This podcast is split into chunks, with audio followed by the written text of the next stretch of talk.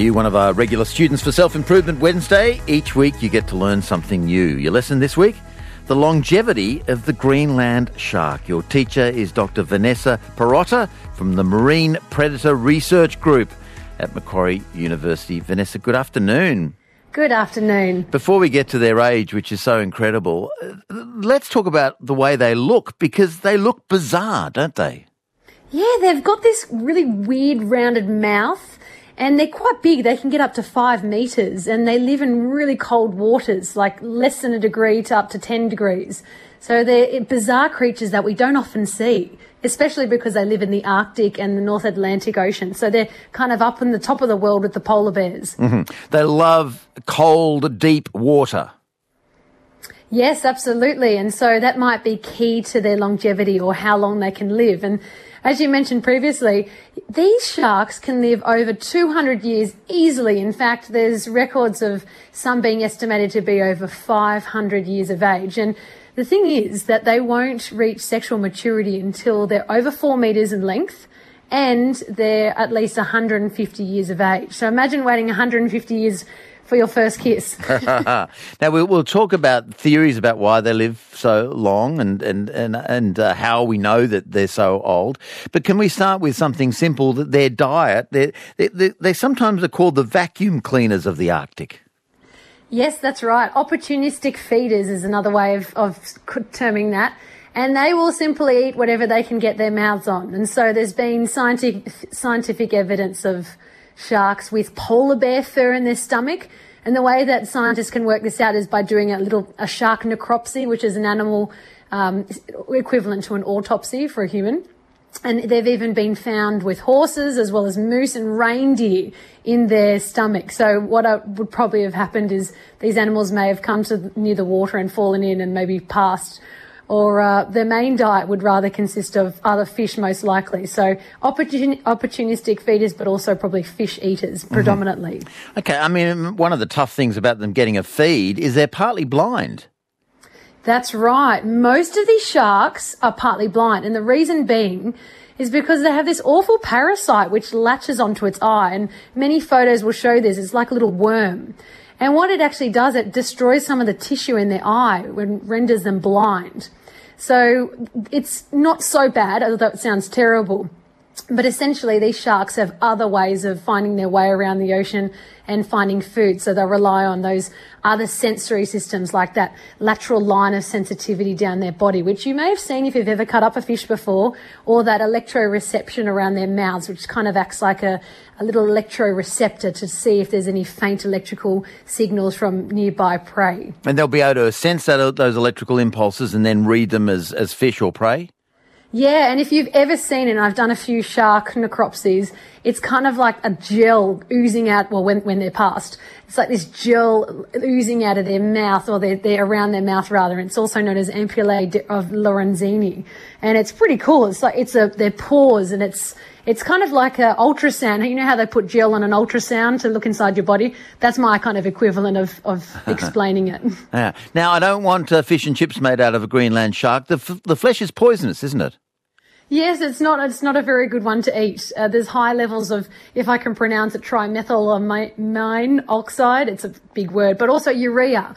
And there's this really great tweet a few years ago saying the Greenland shark is poisonous, but also full of wee. And it's actually not full of wee, but rather it's a byproduct. It's a protein that us as humans we filter out as wee, but sharks retain the urea in their bodies so that they've got a similar concentration to the salt in their external mm-hmm. environment. This is all comes down to osmotic balance. So very scientific. Okay, live as you say over 500 years, uh, at least 270 years. How come? Why do they live? They're the long, the longest lived vertebrae on the earth. Why? Why do they live so long? That is a very good question, and I don't think there's anyone on earth who can tell you that. But there are a few theories, and one of the theories is that these animals live in a very cold environment and there's not too much stress on their their bodies so they swim around quite slowly and what they do in general is quite slowly i mean they're not reproducing until 150 years of age at least So there's not too much stress on their lives. Another thing is that the, the cold environment might mean that their metabolism is a lot slower. So that means that there's less damage to their tissue and less demand to be eating a lot, like us, which would eat quite a lot throughout the winter, I would imagine. Well, people sing the praises of cold water swimming, and maybe, maybe this proves the case. How, how are we so sure that we know how long they live? I mean, when you say uh, one scientist said uh, has has uh, has, has uh, estimated the age of one shark at 512 years, how can that scientist be so sure? Well, the, one of the ways that we can tell the age of a Greenland shark is by using their eye lens. So that can help us tell how old they are. And it's really clever and it's kind of like the rings of a tree. So, you know, you can actually, you can look on a tree, at least the inside of a tree and count the tree rings. Well, you can't count the rings of a Greenland shark's eye, but what you can do is look at the layers on which their eyes have, have added. So as they get older, there's a number of layers added to their eyes. And so scientists can analyze com- chemical compositions of their eyes to estimate their age. Mm. So it's it's general estimates, which is really interesting, and it's just it's fascinating. It sure is. Are they under threat? I mean, often often creatures in the Arctic are. Are, are, are this lot? Well, potentially. And the concerning thing here is we don't know too much about them. So that means that our efforts to help conserve them is, is concerning because the more you know about a species, the more you can do more for them. So with this, with this, we do know that the Greenland shark, unfortunately, is vulnerable to a number of threats. That being climate change, they are bycaught. So the bycatch is a terrible thing. And uh, we're unintentional capture of these animals in, in fishing gear. And so if we remove one individual from a population that is unknown, that could be a really crucial individual to the breeding population. So it's really important that we, we learn more about them to help preserve them. And that's true, isn't it, of a lot of animals that are down, down, down deep. We just don't know a lot about them because we don't get down there very often. Yeah, that's right. And I think we have a fascination with space. And while that's all really good, we need to know more about our deep, dark depths of the ocean. So, for example, the giant squid, they're so cool. They've got eyes the size of dinner plates. Everyone loves a giant squid. And so only through re- recent research we're learning more about them. But these are animals that are on Earth, and we need to know more because these animals will often hide information about our, our climate history. So, for example, sampling a Greenland shark might provide clues as to how previous climates were. We know that's the case with whales, that the bowhead whale, for example, which is another animal that lives in the Arctic, which can live well over 200 years. And one of those individuals was found with a harpoon, which dated over 200 years of age. Like, how interesting is that? It's pretty fascinating and not breeding to your 156. Wow. Uh, very wise advice, probably. Hey, Vanessa, thank you very much. Thank you for the lesson.